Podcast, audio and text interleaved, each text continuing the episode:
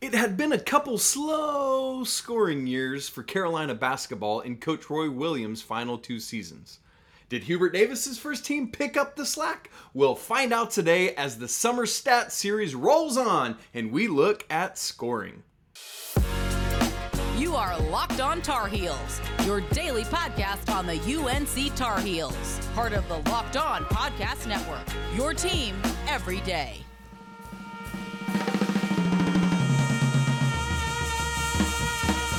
Hey there, it's Tuesday, July 26, 2022. Welcome into the Locked on Tar Heels podcast, the only daily North Carolina show out there. I'm your host, Isaac Shade, and I want to thank you for making Locked on Tar Heels your first listen or your first watch every single day. Please don't forget that the show is free and available anywhere you get podcasts. So go ahead, subscribe right now, and for those of you watching, smash the like button and leave some comments on your thoughts as we go through the show today. A bit of housekeeping on Friday of this week, we are going to do a mailbag show, the first ever mailbag show that I have done for Locked on Tar Heels. So, would love for you to submit questions. You can do that on Twitter or through email, lockedontarheels at gmail.com. Great questions are already rolling in, so make sure to get yours in as well. This is, in fact, our second week of the Summer Stats Series, where we look back at a certain statistical category for last year and look ahead to what that will mean for the upcoming Tar Heels. Last year, we looked, last week, excuse me, we looked at three point percentage. Go back and watch that if you missed it. And today, we are talking about scoring. Speaking of which, every Tuesday when we look at these, it's Trivia Tuesday. And so today's trivia question is this it's a three part one. As always, it is going to have something to do with today's stat that we're talking about. So, three part question. Here we go. Four Tar Heels averaged double digits in scoring last year. My question is this again, three of them. How many times in the Roy Williams era did five Tar Heels score in double digits? What were those years, if any? And who were the players, if it happened? The answer to that coming up heading into the last section. Again, what uh, how many times in the Roy Williams era did five players average, average double digits in scoring? What were the years and who were the players? Let's see if you can get it right. Let me hear it in the comments. Okay, so to start our conversation today about scoring, we're going to look at what some of the individuals did last year, starting with a look at points per game. One of the neat things about last year's team is that it was a, quite a balanced team. There were four players, as I just mentioned, that averaged double digits, and all of them were in between 13.5 and 16.3 points per game. So, really bunched up together. That was Armando Bacot at 16.3 points per game. Interestingly, that led the team, but it was just the 78th highest points per game average in Carolina history. So, uh, really a lot of balance there. Caleb Love was second, 15.9. Brady Manek third at 15.1. And RJ Davis fourth at 13.5. What I love about this type of balance is that it makes an opponent's game plan very difficult to prepare for as they think about the Tar Heels. You want to shut down Bacot? Double team him in the post, fine, great. He's going to kick it out to RJ or Caleb or Brady on the wing, or maybe big to big passing, hitting Brady on the other block, whatever it may be, or Leaky Black cutting down the lane. You just can't rule anybody out outside of really Leaky, who is your defensive specialist, but he can score at times as well. And so I love this. I like to call it a pick your poison offense because ultimately you, as an opponent, have to choose somebody to try to shut down because you can't shut down everybody. That's just the way it is when you're facing last year's Tar Heels. So I love that as we look at uh, points per game for the individuals. Everything a little bit fell off from there, but Dawson Garcia averaged nine points a game. He was close to being a fifth Tar Heel in double digits. What about totals? Here it was something cool. Like you might remember, uh, last year was the first ever year that Carolina had three different people make 60 or more three pointers. Carolina fell just shy of having three different 600 point scores. That's insane. So Armando Bacot led the way with 635. Caleb Love had 621. And Brady Manek, just 11 points shy. He had 589 points, just shy of hitting 600. What's cool though is all three of those totals are in the top 50 uh, for a single season total scoring for a Tar Heel. Uh, Bacot was 24th all time in single season scoring, Caleb Love 29th, and Brady Manek just making that top 50 coming in at 49th. And so when we look at those totals, Carolina was scoring in bunches, particularly those three guys at the top. Excuse me. In fact, there were five different leading scorers last year. Uh, Armando Bacot led the way the most. He had he led the team 14 and a half times. I say and a half because he tied one game. Um, Caleb Love led the team in scoring 11 and a half times followed by Brady Manek seven times, RJ Davis three and a half times, and Dawson Garcia two and a half times. Those ties, um, RJ Davis and Armando Bacot led the team with 15 points in the national championship game against Kansas, and then Dawson Garcia and Caleb Love each had 22 points in the game earlier in the season against Elon. And so, um, again, you have this balanced attack that can come at you in a bunch of different ways. And that is something incredible to think back about. Here, here's probably my favorite stat from last year, and this will further highlight this balanced pick your poison offense from last year's Tar Heels team we, we are going to talk about 20 point games. So the number of times the Tar Heels scored 20 points. That could happen multiple times in one game. It could happen zero times in one game. Carolina played 39 games last year. In those 39 games, they had somebody score 20 points 31 times. There were just eight games where a Tar Heel didn't reach um, 20 points. Now, for context, um, there were 42 total times a Tar Heel did it. So obviously that means there were some games where multiple Tar Heels reached 20 points. In the 2019 20 season, this happened 27 times in the 2020 21 season, just seven times. So 34 times combined between the previous two seasons. And Carolina did it 42 times just this past season alone. Really, really cool. So 42 times last season, a Tar Heel scored 20 points or more. Caleb Love led the way with that. He scored 20 points or more 13 times, Bacot 11 times, Manek 10 times, RJ Davis 5 times, and Dawson Garcia 3 times. So that is really encouraging that anybody, like you had five different guys who popped off for 20 or more points um, throughout the season. Again, pick your poison. If you know that five different Tar Heels could go off like that, you got to guard that and it's not close. Now, what about 30 point games? Obviously, that was much less, but twice last season, a Tar Heel reached 30 points. And in fact, it was exactly 30 points, and it was in back to back games. RJ Davis had 30 points in the Baylor game in the second round of the NCAA tournament, and then Caleb Love followed it up in the Sweet 16 by dropping 30 against UCLA. Crazy that those guys did that, and they're coming back to school. Uh, unreal, insane. Um, I wouldn't be surprised if we saw Armando Bacot get up to 30 points at some time this year. I'm surprised that hasn't happened. Speaking of Bacot, that, that's the highlight for me of individual single scoring last year is that Armando uh, scored his 1000th point. He broke that barrier, broke into the top 50 in UNC history. He's currently sitting at 1,301 points, which is 46th all time for a Tar Heel. And obviously, that's going to just keep growing. So as we look at the individual scoring things that happened last year for the Tar Heels, lots of lots of good moments, um, lots of, of blow up moments, but how did the Tar Heels do as a team? How did Hubert Davis's first team stack up against the 18 Roy Williams teams in the scoring column? Let's just say there's a little bit more room to grow. More on that in just a moment, right after I tell you about Built Bar.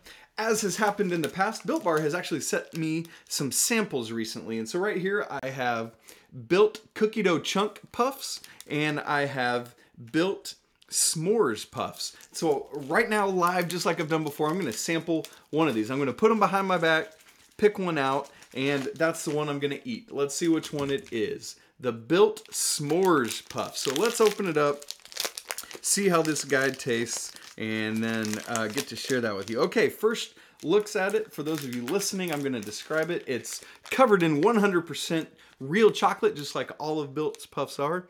Um, man, dark chocolate, that looks great. It's got some, uh, the graham cracker crumble on it so that it can be uh, s'more related, and obviously there's going to be marshmallow inside. So let me take a bite of this and share with you my thoughts.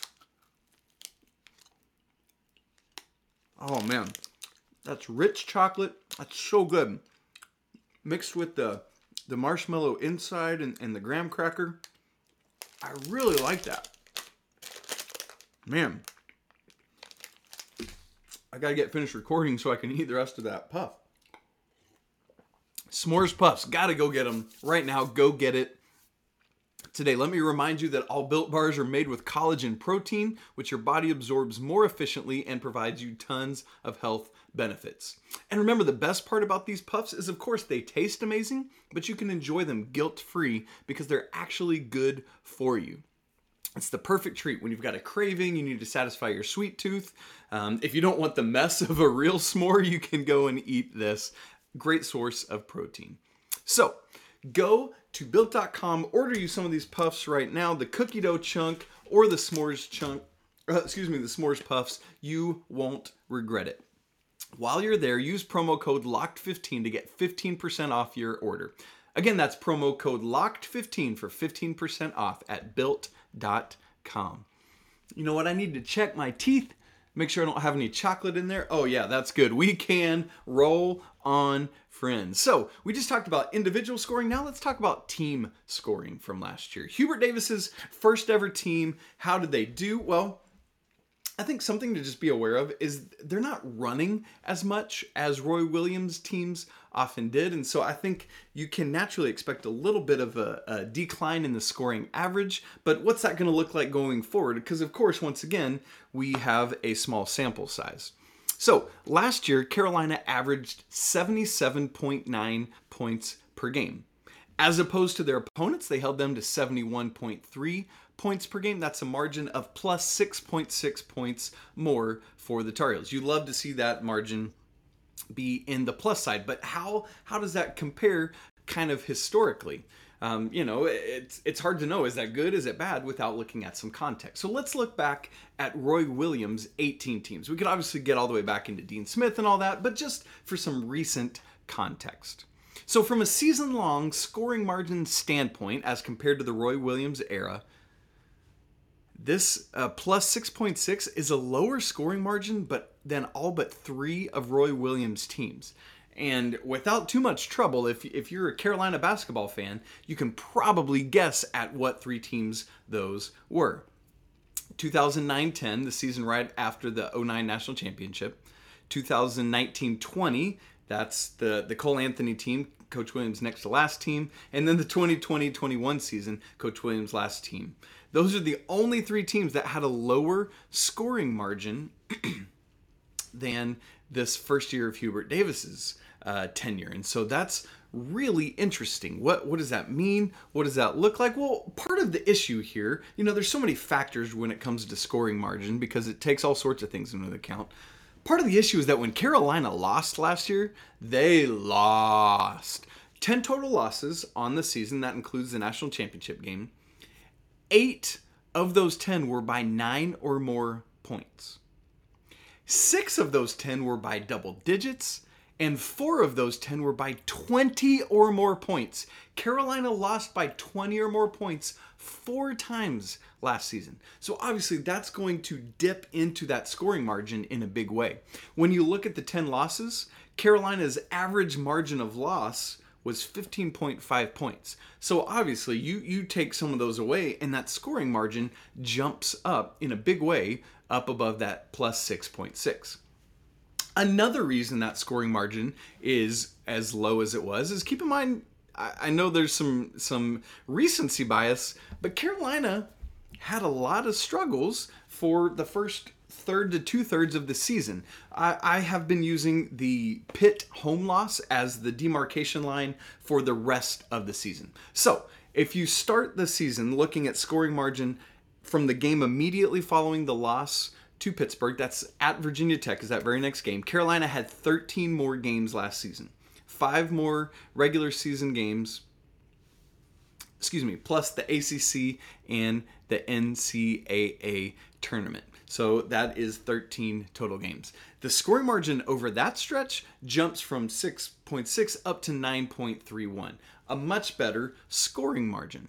However, it's still just kind of average as compared to Roy Williams teams. Even the final 13 games of last season would have ranked Roy Williams had 18 teams, literally smack dab in the middle. There were nine teams that scored, uh, had a higher season scoring margin, and nine teams that were lower. And so, yes, the, the 13 game stretch through the end of the season was solid, but still, it was not um, anything in the double digits or anything similar to what some of Roy Williams' best teams did. And, and we'll get to that in a little bit as well to talk about it. All that to say, the, the scoring margin needs to grow, it needs to get better. Now, what about the scoring um, themselves, just for Carolina compared against Carolina? Not looking at scoring margins, but just the scoring average for the team. If once again we look at Roy Williams' 18 teams, Carolina scored again 77.9 points per game. If you add that one Hubert Davis team into the 18 Roy Williams teams, that would have ranked 12th out of those 19 teams. So uh, 11 teams from the Roy Williams era scored more than 77.9 points per game. Similarly, I know we're talking about Carolina scoring, but let's look at opponent scoring as well. They allowed 71.3 points per game, did Carolina last year. They actually fall in that exact same rank. If you add the one Hubert Davis to the 18 Roy Williams, last year's team would have ranked 12th in opponent's scoring average. And so um, you want to see both of those numbers change the Carolina average grow and the opponent's average shrink. Maybe the Carolina number above 80, the, the opponent number under 70. Now, when we look at single game totals, um, part of this plays into what we're looking at too with this scoring margin not be as high, the, the scoring average not be as high. Carolina only scored 100 points once last season and that was exactly 100, not above it. That was thankfully it was against NC State, and so you love to see that against a rival. But in fact, in the past three seasons, Carolina has only scored 100 or more points twice. That is not typical. The year before that, the 18 19 season, Carolina scored over 100 points or more six times.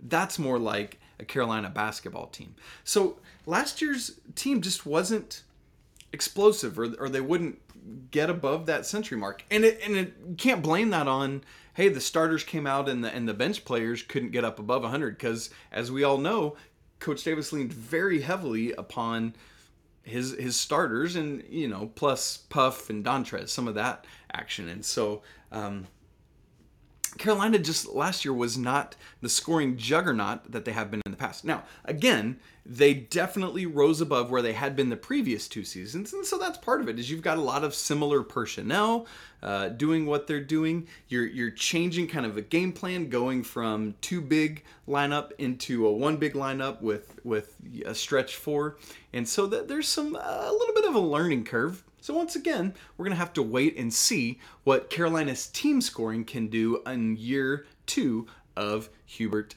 Davis. In fact, how, how does this all shape up for the upcoming season? We've looked at individual scoring, we've looked at team scoring. How's it going to turn into? Ah, the answer coming up right after I give you the answer to the Tuesday trivia question. Okay, so the Tuesday trivia question you recall was this How many times in the Roy Williams era did five different players average double digit scoring? What were those years and who were the players? You think you got it? If you haven't already, stop right now. Leave your answer in the comments. If you're listening, say it out loud, write it down, twi- send me a tweet, something of that nature. All right, drum roll. Here's the answer Three times in the Roy Williams era did five players average double digit scoring. Uh, it's interesting. They all revolved right around national championship seasons. Two of them were national championship seasons. One of them was the year immediately following a national championship season. So the first time it happened was 04 05. Sean May, Rashad McCants, Jawad Williams, Ray Felton, and a non starter, Marvin Williams, all averaged double digits scoring. Jackie Manuel was the lone starter who didn't, kind of similar to like Leaky Black uh, type role on the current roster. 08 09. Uh, all five starters averaged double digits, led by Tyler Hansbrough's 20.7, Ty Lawson, Wayne Ellington, Danny Green, and Deon Thompson all averaged double digit scoring. And then the most recent example was not the 2017 national championship team, but the very next year, interestingly enough. Joel Berry led the way at 17.1, Luke Maye right behind him, 16.9, Cam Johnson, Kenny Williams, and Theo Pinson barely got in, averaging 10.3 points per game. Again, last year's team came really close four of the five starters minus Leaky, and then Dawson Garcia averaged 9.0 points per game. Be really interested to see what this year's iteration does. And with that in mind, we get into talking about the 2022 23 scoring expectations, both as individuals and as a team. So, first, we have to look at what does Carolina lose off of last year's team? Well, we just talked about one of them, Dawson Garcia, and his nine points per game. Kerwin Walton averaged 3.4 and Anthony Harris averaged 2.6. So you lose those three guys to transfer. That averages out to right at 15 points per game. And then to graduation, obviously, Brady Manek, you lose a starter. This is your biggest blow because you lose him and his 15.1 points per game that he averaged. All told, Carolina is losing 30.1 points per game out of their 77.9 points per game that they averaged as a team.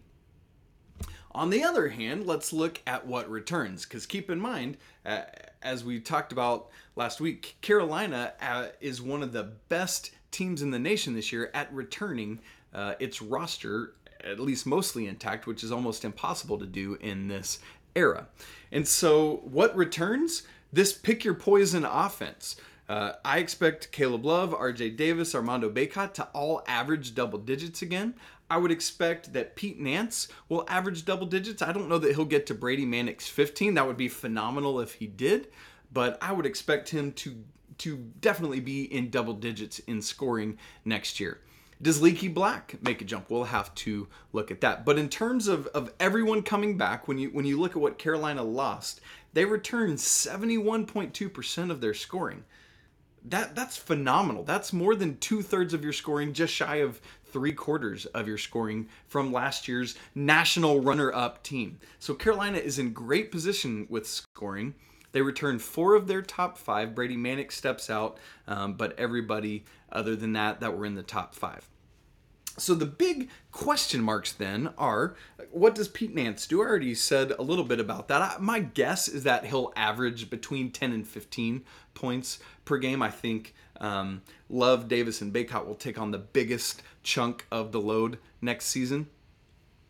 Um, and so I expect to see this leap, and and you've got to have some kind of um, I wouldn't say astronomical growth, but good, steady growth year over year from Puff Johnson, from Dontrez Styles, from Leaky Black. If if Leaky could get up to more like seven points a game or something of that nature, um, if if Puff and Dontrez could get up to like five points per game, just if, if just everyone can continue growing, you just don't want to see recession in any of that. Um, what do the freshmen do? Can any of them come in and average? Five, six points a game? Can Seth Trimble do that? Can Jalen Washington, who is a multi level scorer, do that? Can um, Tyler Nickel do that, who is a self proclaimed four level scorer? What does any of that look like? As a team, Carolina needs all of that to come together so they can grow this scoring margin into double digits. Um, as I said last year, it was plus 6.6 that that just won't cut it if you're wanting to be the the team that you were the last third of the season. Um, that is what you really need to do all year long. But even then, that 9.31, I don't think is good enough. I think Carolina as a team has to have a scoring margin in the double digits. Let's look at Roy Williams' three national championship teams. You ready for this? 0405 plus 17.7. 0809 plus 17.8 uh, the 16 17 team plus 13.8. You had ev- several other of the best Roy Williams teams that were in those mid to upper teams. The the 12 team that lost Kendall Marshall to injury was at plus 14 in scoring margin. These are the types of things that this Carolina team needs to do. I think if if they want to be that national championship caliber, they really need to get up to 14 15 point scoring margin next season. Part of that is that they have to grow their scoring. The other part of it is that they have to do better defensively. Both those numbers were in the 70s next year. I think we got to see that uh, those margins go out at both bookends. Um, I have to imagine this team is going to scrow, uh, grow in scoring. Um, again, if 77.9, let's call that 78 last year, that's just averaging two more points per game. That's one more made layup. That's two more made free throws. Again, I, I, guess we have to admit that was a very good free throw shooting team.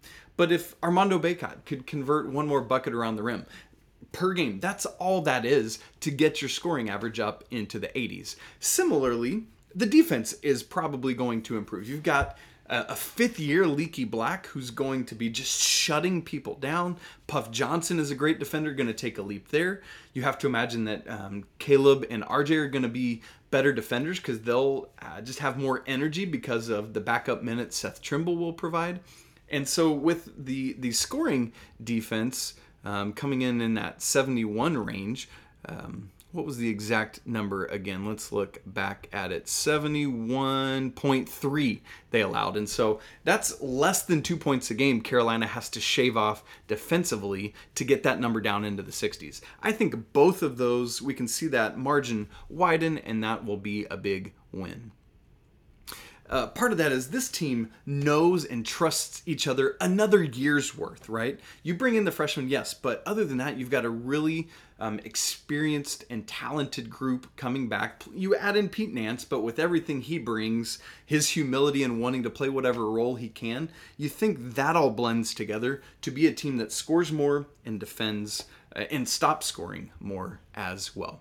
So for me, scoring wise, bottom line predictions I'm going to say that Armando Bacot leads the team in scoring once again this year. As a reminder, he had 16.3 points per game last year. I'm going to say he's going to get up over 18 points per game this year as well. I, I, know that there's a more, you know, more bodies that will probably play, but I just think he's going to have an even bigger role this time around. I'm going to say that the team will average over 80 points per game. I'm going to call it 82, uh, that they'll grow about four points per game over last year. Again, that's just two made layups, two made two pointers per game extra. That's not that much per game. Carolina can do that. I'm also going to say that the scoring margin will be plus 12 or better because I just think this team is going to realize the dominance that it takes to do what they want to do, all the more so than they ever had before. So, all told, I look for second year under Hubert Davis as we get more of a sample size, as they all become more comfortable with Hubert Davis and who he is and what he expects. This team is going to grow offensively and start scoring. There will be more than one. There will be more than one 100 point scoring game. Mark that down right now. Okay. That said, that's it for today's episode of Locked on Tar Heels. Coming up tomorrow, Coach Pat Kilby and I look back at RJ Davis's sophomore year and preview what's ahead for junior RJ Davis. Man, Appreciate you so much for joining me on today's episode of Locked On Tar Heels. If you haven't already, go subscribe wherever you're listening or watching. If you haven't already, smash the like button. Leave a great comment on your thoughts on what Carolina will do on scoring this upcoming season. You can follow the show on Twitter at Locked On Heels. Follow me on Twitter at Isaac Shade. Get more on the ACC by making Locked On ACC your second listen today. Host Candace Cooper and the local experts of Locked On take you around the conference in 30 minutes, five days a week. Hey, thank you so much for spending part of your Tuesday talking Carolina with me, talking about scoring. I mean, that's always fun. And boy, I can't wait to get back to it. You know why? Because it's always a great day to be a Tar Heel. Until tomorrow, peace!